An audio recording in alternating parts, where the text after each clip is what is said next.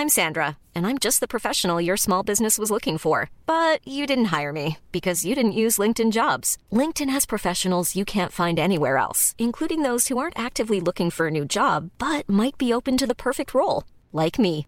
In a given month, over 70% of LinkedIn users don't visit other leading job sites. So if you're not looking on LinkedIn, you'll miss out on great candidates like Sandra. Start hiring professionals like a professional. Post your free job on linkedin.com/people today. Millions of people have lost weight with personalized plans from Noom, like Evan, who can't stand salads and still lost 50 pounds. Salads, generally, for most people, are the easy button, right? For me, that wasn't an option. I never really was a salad guy. That's just not who I am. But Noom worked for me. Get your personalized plan today at Noom.com. Real Noom user compensated to provide their story. In four weeks, the typical Noom user can expect to lose one to two pounds per week. Individual results may vary.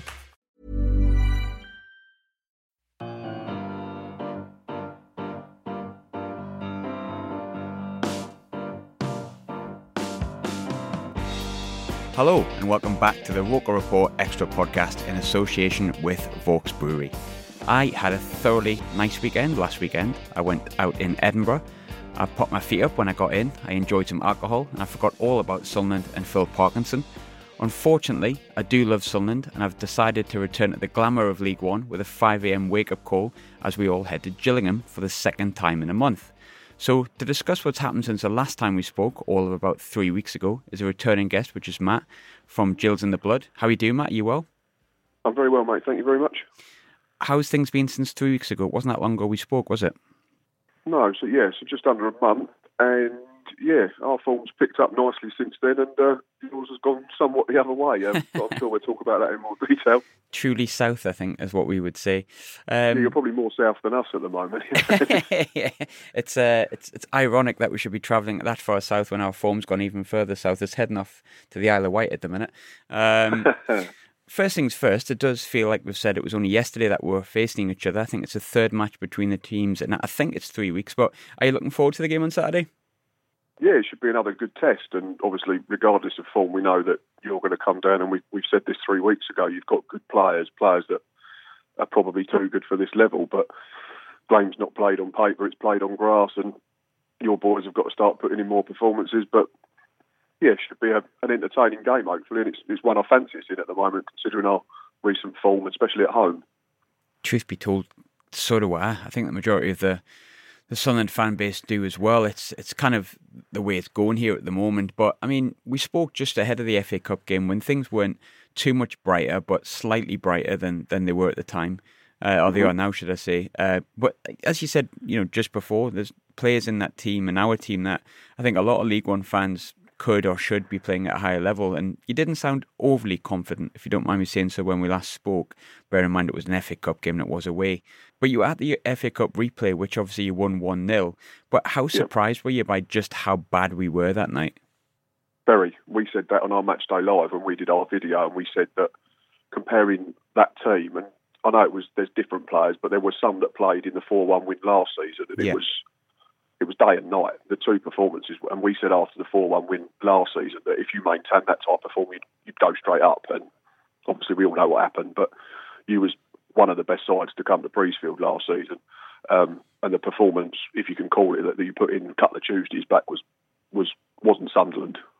Yeah, I, I, I very much, as a fan, feel that way as well. I mean, the whole game, there was a, a lot made of the fact that we had no shots on target in the 120 minutes. And I think that, I think a lot of teams last year didn't, I wouldn't say they showed us respect, they kind of showed us respect in the way that they, they upped their game. And we had a lot more difficult games last year than, than not. But I think there's a few sides this season, a lot of fans this season are starting to see what Sunderland are, or should I say, not all about this season, and they're just not quite getting it. I mean, we all have our own thoughts on why we're playing so badly, but I'm quite curious as to how an opposition fan who's maybe watched us recently, did you perceive any game plan from us? Did you perceive any sort of specific cohesion in the team? If you could put your finger on that 120 minutes that you saw, what would you say is the problem in the Sunderland team if you could surmise it? Well, there's obviously there's one name that keeps getting talked about because I follow you guys on Twitter, and that means that you retweet other Sunderland fans. So I see plenty of opinions about Sunderland and their players and their manager, and aside from Phil Parkinson, the one name that keeps coming up is Will Grigg. Um, Yeah. And is it is it the case where because you've spent that amount of money on him last January that managers feel they've got to play him? But that's not the Will Grigg that, that's played in this league historically. That scored plenty of goals for Wigan and MK Dons, etc., etc. He was a shadow of Will Grigg that we know. I think he had one shot that drifted wide into the the open-ended stand at our place in the replay. Aside from that, you forgot he was out there. But is like that's what I'm asking you back. Is that is that just an easy option for Sunderland fans at the moment to blame Will Grigg because he's a big money signing and he's not playing well? Do you have to look at Phil Parkinson and how he's setting up the team? I know McGeady didn't start that night, but if you'd said this is the Gills team and this is the Sunderland team, nine times out of ten, people would say Sunderland win that football match. But again, it comes back to form and confidence and momentum and all that type of thing, and then it makes it a very different fixture. But I'm going to give us credit as well. I thought we were really good on the night. We pressed from the front and we didn't let you play. But even when you did have the ball, you look like a side that, that's struggling, that's devoid of confidence, ideas, and maybe doesn't want to play for the manager. Dare I say it? It does look, and I think a few people have said that, it does sort of almost look like, I think someone said to me the other day, we look like a team that has been playing under a manager for 18 months and the players have lost confidence. And it's I only kind of been agreed what with eight weeks. Eight weeks max, um, Yeah. if that. And it's, I think the Gillingham game was one that really hit home because Parkinson wasn't a popular appointment. Um, but we were told that he might get us more tagging because a big criticism of the Jack Ross era was the fact that we didn't really have too much cohesion going forward. But it's all cu- kind of culminated this week, and people listening will know that Josh Maja, who obviously was sold in January and replaced with Will Grigg, Josh Maja's just got a hat trick in the the uh, Liga didn't he, I One for Bordeaux. Yeah, and and Will Grigg can't hit a Bondo with a banjo. Um, And Josh was one of the standouts in that 4 1 game last season. He was very, very good that night. great striker, better than I think we actually knew at the time. And it's funny you mentioned about that that that Gillingham game last year. Leon was one of my better memories of the past few years. Um, what differences do you see between that team and, and the team now? I know it was a while ago, but like if you go back to what side we put out and the performance we put out in the four one win, how would you surmise that performance and how do you compare it? Well, the, the first the first two is obviously names that, that didn't play in the second game, and that's that's Maja that we've spoken about, and George Honeyman, who I think we spoke about before the first FA Cup tie. I said was I thought was a very good player and Yeah.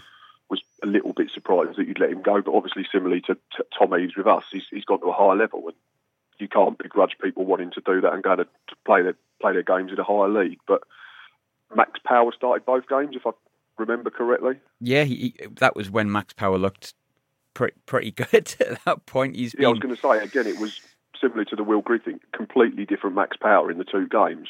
I think he scored one of the goals. He, he was pulling the strings in the middle of the park. Don't get me wrong, we're harder to play against now than we were under Steve Lovell last season. And that Yeah. was one of the first things that Steve Evans noticed when he came in in charge. But um, we can give us credit for how we played in the, the cup replay, but the two performances are so night and day, like I say, that it, it indicates there's there's massive problems behind the scenes for you boys. Yeah, and, and I think I think there is. Um, there's been a lot of talk about um, cohesion and stuff like that, but uh, you, you know you've mentioned a few times we do have to give Gillingham credit, and I think a lot of the time um, when Sunderland don't play well, it's it's unfortunate that maybe teams don't get that, and it's probably because we get beat so often these days. It kind of deflects away from how well teams played, but um, it's definitely a different Gillingham side to the one I saw last year. I mean, uh, we put eight goals past year last year, but we didn't manage Yep. to put a shot on target against you in 120 minutes. So something's definitely changed there. I mean, um, you, you you have been playing quite well this season. I think you sit sort of bang in the middle of the table, but if I remember Yeah. rightly, this time last year you were sort of struggling down the wrong end. I think when we played you, that started a run of about 12 games without a win. We'd, Yeah. we'd won both our opening games in the league last year, and then I think we didn't win then after that till beginning of October when we went to Portsmouth and somehow managed to win 2 0. Can do that again if you want. I always like to see Portsmouth get beat. So Yeah, we've done all right down there last three seasons. We've uh, won 3 1, won 2 0, and, and drawn 0 0, I think. So, yeah, we're doing all right against them at the moment, and we got them shortly after you boys. I think we've got them over the period as well before the West Ham game, so that'd be another good test. Felt like we played them consistently last year, but I can't quite. I feel I can't quite remember when we played them. I think we played them sort of April time, but they're they're another team on form. Now there's a lot of teams in League One I've noticed are they're either dead and buried like Southend, um, which all due no, no offense to my friend Liam, who I love, who's also been a guest on the show, but Southend I think are dead and buried. Bolton They're gone. probably look yeah, like I that as well. them getting out of it. They're, they're such a poor side, unfortunately, that even if they manage to get half a dozen people in in January, you'd probably imagine it's already too late. Yeah, it's, I think I think both sides potentially dead, but there's teams picking up. Uh, Portsmouth being one of them. Now your results since you sort of last played us, um, a really good win, then a really quite poor defeat. But 3 0 against Doncaster, you got beat 1 0 off Wimbledon, but you were down to 10 men. Uh, did that affect the game quite a bit? No, the red card was in the last minute. Oh, it was last minute, so was, But, was it a poor Um, performance? the or- man, the man in the mid, the man in the middle affected the game, and I'll leave it there because it was it was quite possibly the worst officiating performance I've ever seen in my life. And I know you can go out sour grapes, but we had three stonewall penalties, and he waved them all away. You know, when it comes to League One referees, um, I suppose because I'm not a, a manager, I can say what I want. Um, but we've noticed since we've come down, the standard of League One refereeing is really quite bad, and it can decide games, appalling. can't it? They're so bad. Yeah. Like, talk And you've got linesmen that don't want to make a decision. Like, You've got linesmen that spend all game looking at the ref to make a decision. It's Yeah. just like just grow a set of bollocks and make a call yourself. What what happened in the, the Wimbledon game? Like, talk me through the penalties because I think everyone will be quite interested to hear just that we're not, we're not the only ones that get shite League One refs. No, I mean they, they're not great, and we we don't we don't like to use them as excuses. It's easy to do that when you lose a football match, but we it was basically a training exercise. They had two shots in the whole game, and they scored from one. First one, Brandon Hanlon was central of the goal, just about to pull the trigger, and the only way the centre half can get him is by going through him, and he goes right through the back of him, and then gets the ball, and the referee says play on. It's it's as stonewall as you like. Um, I think then Hanlon again. Um, he went through. I think the bloke had a nibble on his ankle, and then he was probably too honest, Brandon. If he'd just gone straight down, we'd have got it. But he tried to stay up. But then the bloke had another pull of his shirt and dragged him to the floor as well, and the ref still didn't give it. And then we had um, chasing the game second half. Ball got punched up in the air, dropped to Ollie Lee about ten yards out, and he's just about to side foot it towards goal. And if you look look at the highlights on YouTube or wherever, you can see the Wimbledon player puts both hands around his waist and just pulls him to the floor, and the ref just fucked off and ran the other way again. And then had the nerve to send off our player right at the end when he gave a corner a goal kick when it should have been a corner. The whole crowd could see it. I mean, actually, you know what? I mentioned it and I seen the result, but I actually remember your your blog from that. I remember th- now. Yeah. Now you've mentioned it, it does come back to me. But the standard of refereeing is, is so so bad. Um, but beating Doncaster three 0 obviously you got a, a defeat there, which we can blame or look at extenuating circumstances based on what you, you've just of course, said there. yeah. Um, but we missed enough. We missed enough chances to win two games as well. So you could also put it on us and say that we weren't clinical, and that was the difference between that and the last week, the Doncaster game that you've just mentioned. What what happened there? Because Doncaster are a good side. I think they've they've to say they've surprised me this season sounds weird because they finished sixth, but like because they lost so many players, like um, Herbie Kane, John Marquis, but they, they've actually performed quite well. So hammering them three 0 is a really good result. Yeah, we drew with them opening day up there. We went to the, the away game and drew one all, and it was the very definition of a game of two halves. We were Yeah. brilliant for 45 and a half minutes and then conceded in injury time for them to level up, and then we couldn't get out second half. And there was only one team that looked like winning it, but so the draw was probably the fairest result. But we were we were spot on on Sunday. Again, it's you can say that Doncaster were poor and they looked average, but there's a reason why they looked average, and that was due to us. And we pressed high, we pressed from the front, we didn't let them settle. They're a team that likes to. Their keeper, I don't think, went long once from spot kicks. He was literally putting it down and rolling it to his centre halves, and we the front two were really good at stopping them playing out. And the game was effectively over after 15 minutes. It was two 0 after a quarter of an hour, and three probably flattered them a little bit. Dare I say it? Something I've noticed, I think, when we spoke last time as well, we obviously spoke about um, Steve Evans. Uh, we spoke about players that have been doing quite well. Obviously, Jack Jack Bonham's racking up the clean sheets again, but you spoke quite highly of, of Brandon Hanlon. But what I noticed in the, the games against yourself, and also just by looking through the sides that you've lined up with and your goal scorers recently, is that he started hitting form fully, um, but also um, Mikael Mandron, obviously our ex academy product, Yep. seems to be getting in the team. Uh, how, how's he getting on? He's been really good the last few weeks, and he's probably helped Brandon in the same way that Tom Eaves was helping Brandon last season because Mika can play with his back to goal. You can hit his edge, you can hit his chest, and he'll hold it up. And then if you've got someone with Brandon's pace that can run in behind, and I think the third goal last week showed that, um, he's going to cause problems to loads of League One defences. And I think Steve Evans, slightly tongue in cheek, said a few weeks ago if he scored more goals, he'd be worth millions and he wouldn't be playing for us. But not to that degree, but you can see what Evans is saying. He has Yeah. all the tools to be a very good player at this level, Brandon Hanlon. But no, Mika's been really good, and I think he's got himself up to full speed now with his fitness because he was only on trial in the summer, so I think he was a little bit behind. Um, but yeah, I think if we keep him fit and Brandon fit, I think that's the first choice partnership now going forward. because it was an interesting one with with Mandron because obviously when he was released, we were still in the Premiership, and if I remember rightly, it, it was under sort of I think Allardyce or just before Allardyce when he went, so it wasn't like we knew we were going to go on this downward trajectory. Um, I watched him quite closely in the, the FA Cup game at the stadium, and he he does have that strength and ability. But when you look at his his career since he's left us, it's been been very stop start. I mean, he was on loan, I think. I think he was at Fleetwood, Shrewsbury, and I- I remember him being at Hartlepool when he was with us. But when he left, he went to to Eastleigh and did really well.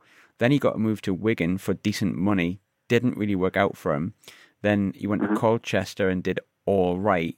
Um, so he's dotted around a little bit, but he seems to have not been a regular at any team.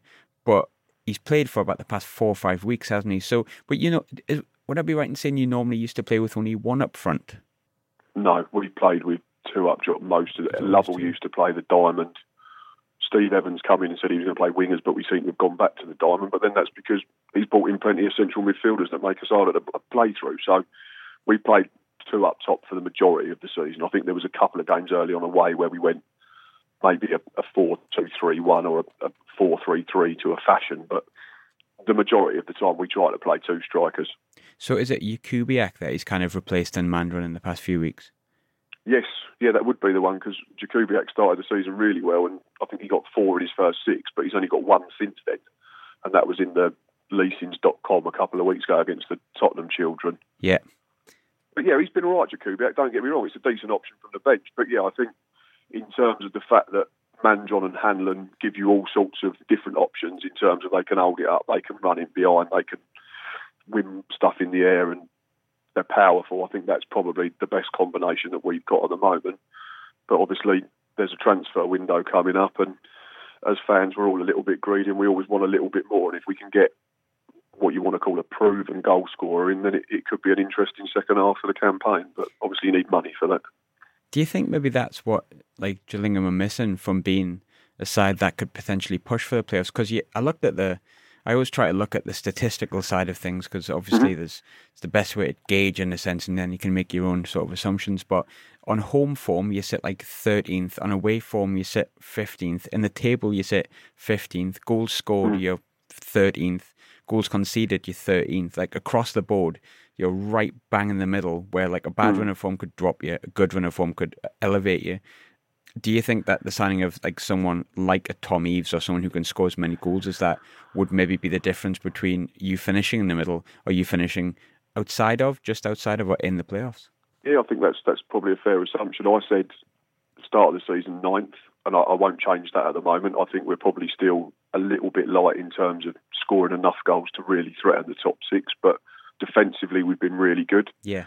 Uh, we're harder to play through in the middle of the park. We've got good options there.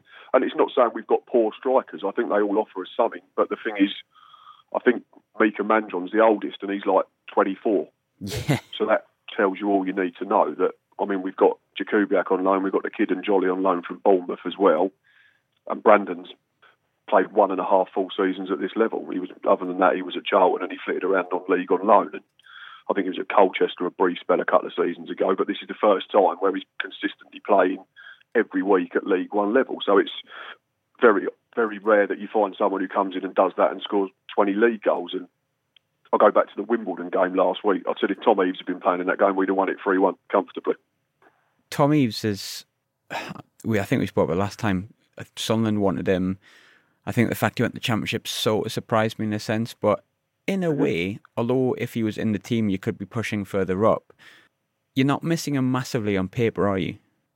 No, I don't think it's been a disaster this season by any No, means. It's not just at all. obviously the. But you only notice people like that when you lose games, don't you? Because if you win Yeah. a football match, people don't take any notice of it. Like the replay, if we'd drawn nil nil and gone out on penalties, we'd have all probably gone, "Oh, I could have done with Tom in that game. He'd have probably stuck that chance away that Brandon missed Yeah. or someone else missed or whatever." But when you win the game, it almost sort of glosses over any sort of deficiencies that you do have in the side.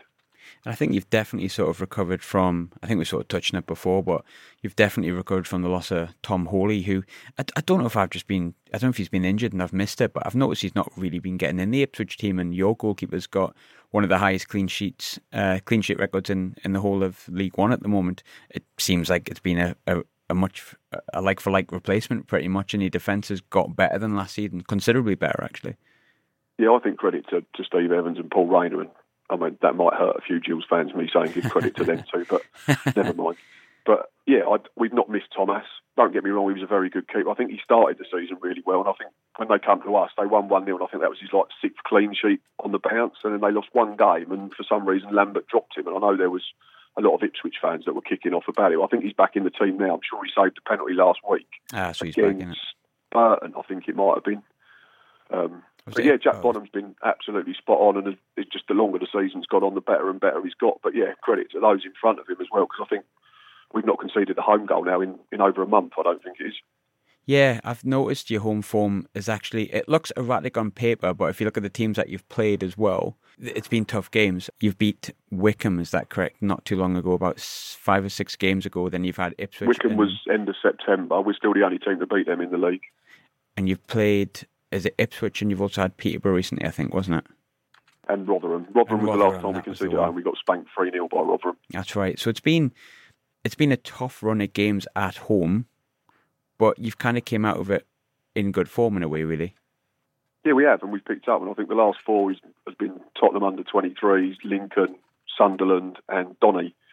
But the only frustrating thing is obviously three of them four clean sheets on the bounce have been in cup fixtures. Yeah, If it had been sort of three league games, we could be sat seventh, eighth, ninth, I think you, you beat one or two points of the playoffs. But beat Lincoln as well. you can only win the games that you're playing in, and tough game. Winning games breeds confidence, and that's why I fancy us at the weekend. Yeah, no, I, I, abs- I, I hate saying it because I hate going against Sunderland, but I think there's just so much negativity around us at the moment.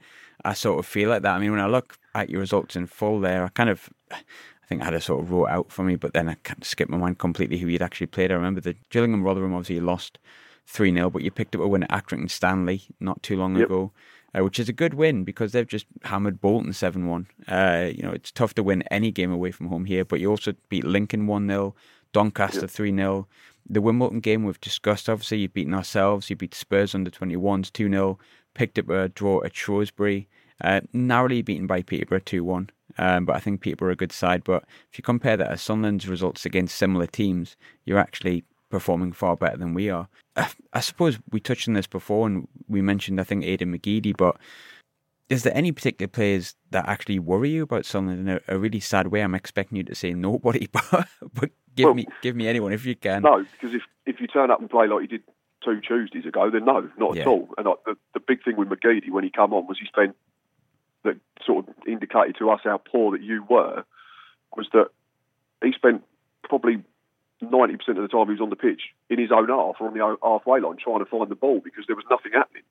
And we said a couple of times that this surely they're going to have a spell in a minute. Surely they're going to put something together, uh, you know, a spell of decent football. and They're going to carve us open once or twice, but it just never came. It just never ever came. And like I say, credit to us, but it, it just indicates that there's an issue with confidence and maybe Phil Parkinson as well for me, just as an outsider looking in. Yeah, I mean, it's funny. Actually have like obviously some questions wrote here, some facts in front of me as we're speaking, and I think like the question I the way I wrote it actually is quite depressing from my side. I've put are they, comma genuinely any players that concern you, as if like it would be surprising if you were. Um, it's getting like further and further to that point where like the more I'm asking that question, people kind of scramble. Whereas last year you could pick out Maja, you could pick out people pick out Honeyman, McGeady. There was players that would be picked out, but we're we're really severely off form. But we've mentioned sort of Brandon Hanlon and um, and, and Mika for yourselves. But is there anyone else currently on form for yourselves that maybe I'm missing or maybe isn't getting the credit that maybe the, the media should be giving them at the moment? Um, defensively, we've got a young lad called Jack Tucker who's come in the side this season. I think he's played 15 times. He's only just turned 20, and he's. I described his performance as Rolls Royce last Sunday. It looked like he'd been doing it for 15 years. He was absolutely brilliant, and I think he will leave us within the next 18 months to two years. I know there's talk in the local press today that we're going to try and get him to sign a new contract because his deal expires at the end of the season. And Yeah. if he did leave, we would be due compensation because of his age. But Mhm. he looks like he could go and play at any level he wanted. But obviously, 15 games is 15 games. You have to do it over 15 months, two years, two and a half, three seasons before people can consider you a proper player. But all the signs are really good. And, and also Connor Ogilvie, who's sort of converted to a centre back last season when Gabriel Zakuani got injured, and him and Max Ehmer were brilliant at the, the back end of last season, and we didn't really miss Zakuani, and that said a lot about us at the time. Um, and Evans signed him permanently in the summer and said, "Oh, he won't play left back again," but he's had to play the last two at left back because our our loanee Tom O'Connor's been away on international duty with Republic of Ireland under 21s, and Connor Ogilvie's been absolutely superb at left back. So yeah, there's a couple that are, that are playing, but then that comes with again with winning games. That so you could at the moment you could probably sit here and say six, seven, eight of the, the first eleven are in good form, and that's why we're winning football matches. Whereas if you'd asked me that before the first game when I spoke to you, maybe I'd have only said two, three, or four because we weren't in such good form at the time. But no, we're playing well, and it's, it's nice to look forward to Saturdays, and it's nice to do videos talking about wins because at the end of the day, people don't like losing football matches. I, so I'm used to at the moment. Um, so looking at the, the the side and stuff, the way you'd set up, I think you, you lined up against Gillingham. Correct me if I'm wrong, but uh, you had Jack Bonham in goal. You had a back three, which you've been playing most of the season with uh, Tucker, Ehmer, and am I pronouncing this right? Og Oglevy? Ogilvie, no, he played left back. It was a back four. Oh, it's a back four. Ah, okay, It was a okay. back four, so it was Connor at left back, Yeah. and then it would have been Max Ehmer and Jack Tucker centre halves, and Barry Fuller at right back. Do you think he'll change if I remember, we started Alfie Jones Yeah. at the base of the diamond. He's we had Mark? Byrne and Mark Byrne from one side, Ollie Lee from the number ten position. Who played the other side? Oh, Thomas O'Connor, Yes, O'Connor. the young lad who's on yeah. loan from Southampton. Who we signed as a left back, but he played left side of the diamond. And then we had Brandon and Mika up front, so it was a four-four-two diamond. is O'Keefe injured at the moment? Because actually, if you look at the look at your team statistically, he's probably one of the higher performing players. But I've noticed he's he's not always in the team. But I think he did have a really good game against us. Um, in the replay, he did seem to kind of be the focal point of your midfield.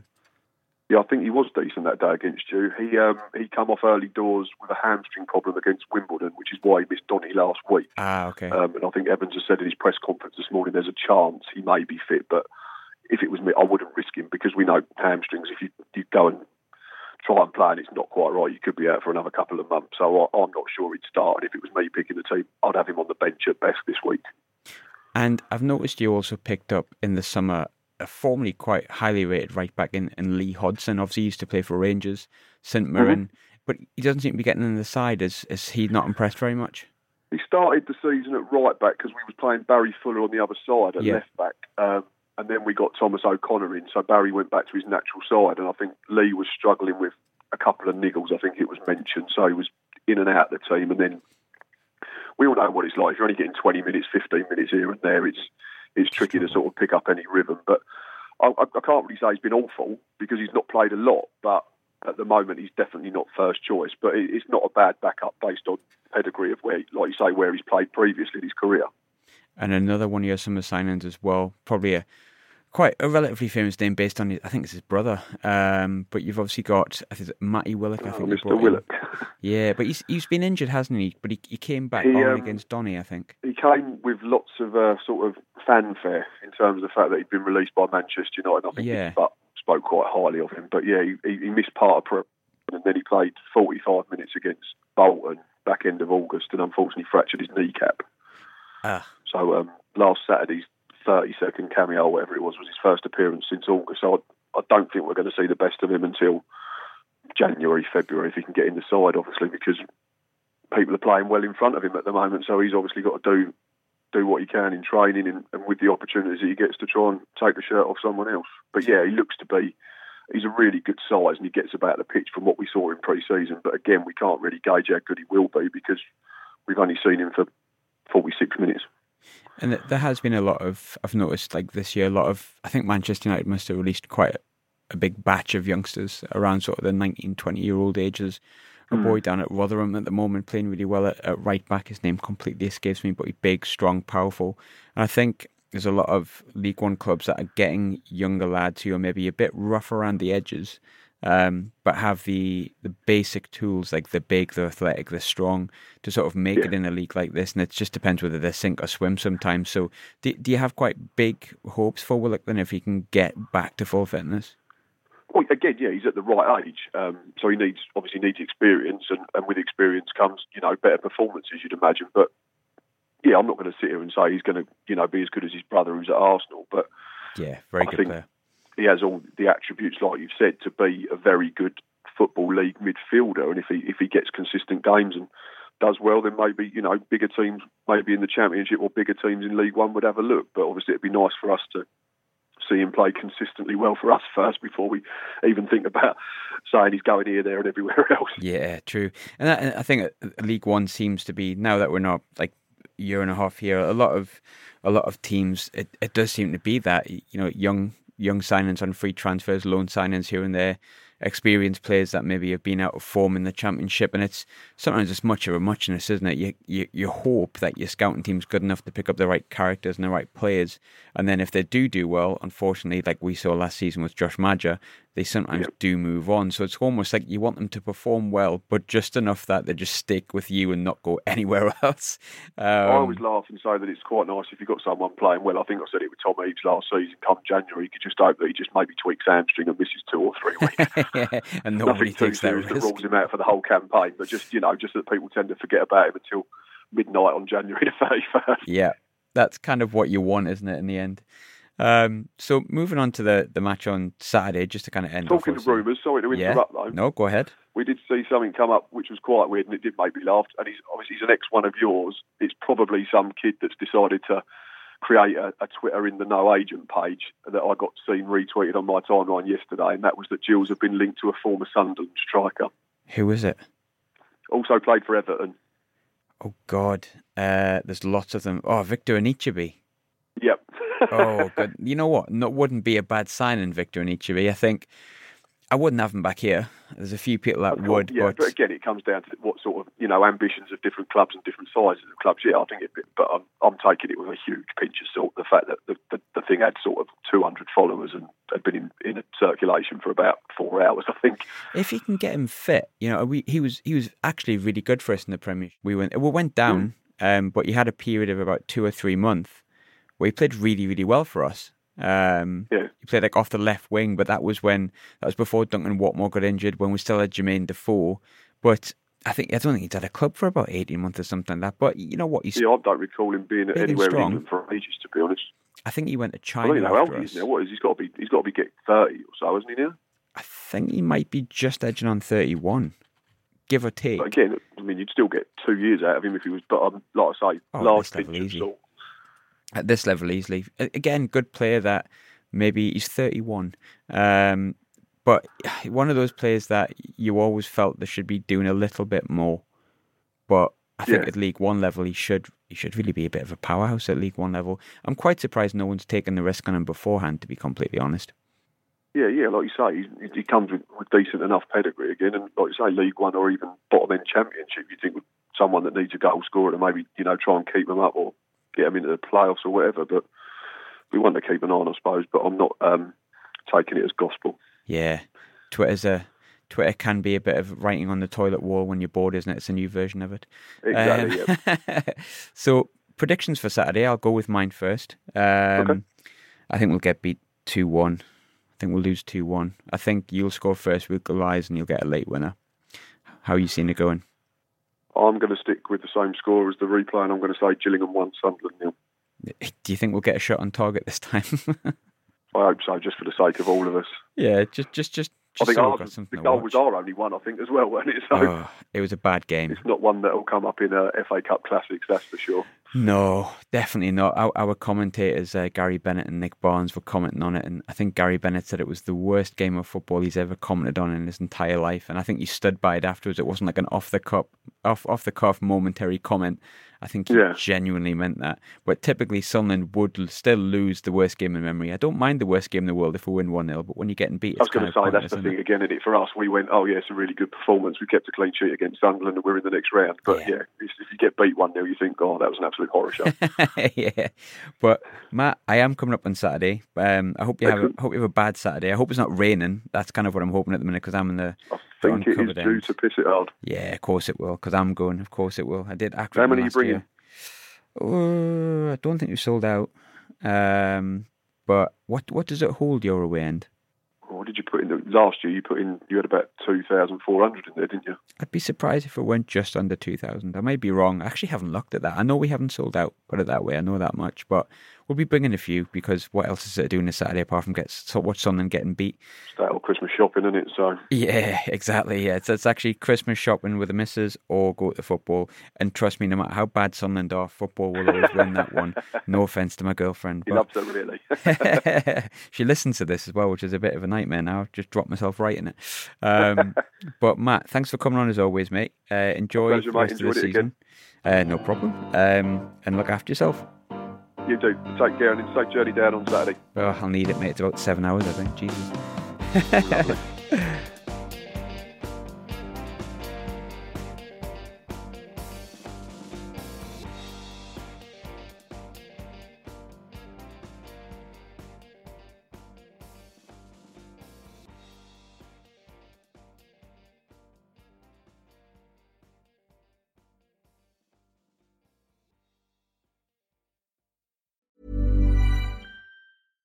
Imagine the softest sheets you've ever felt. Now imagine them getting even softer over time. That's what you'll feel with Boll and Branch's organic cotton sheets. In a recent customer survey, 96% replied that Bowl and Branch sheets get softer with every wash. Start getting your best night's sleep in these sheets that get softer and softer for years to come. Try their sheets with a 30-night guarantee. Plus, get 15% off your first order at bollandbranch.com. Code BUTTERY. Exclusions apply. See site for details. When you make decisions for your company, you look for the no brainers. If you have a lot of mailing to do, stamps.com is the ultimate no brainer. Use the stamps.com mobile app to mail everything you need to keep your business running with up to 89% off USPS and UPS. Make the same no brainer decision as over 1 million other businesses with stamps.com. Use code PROGRAM for a special offer. That's stamps.com code PROGRAM.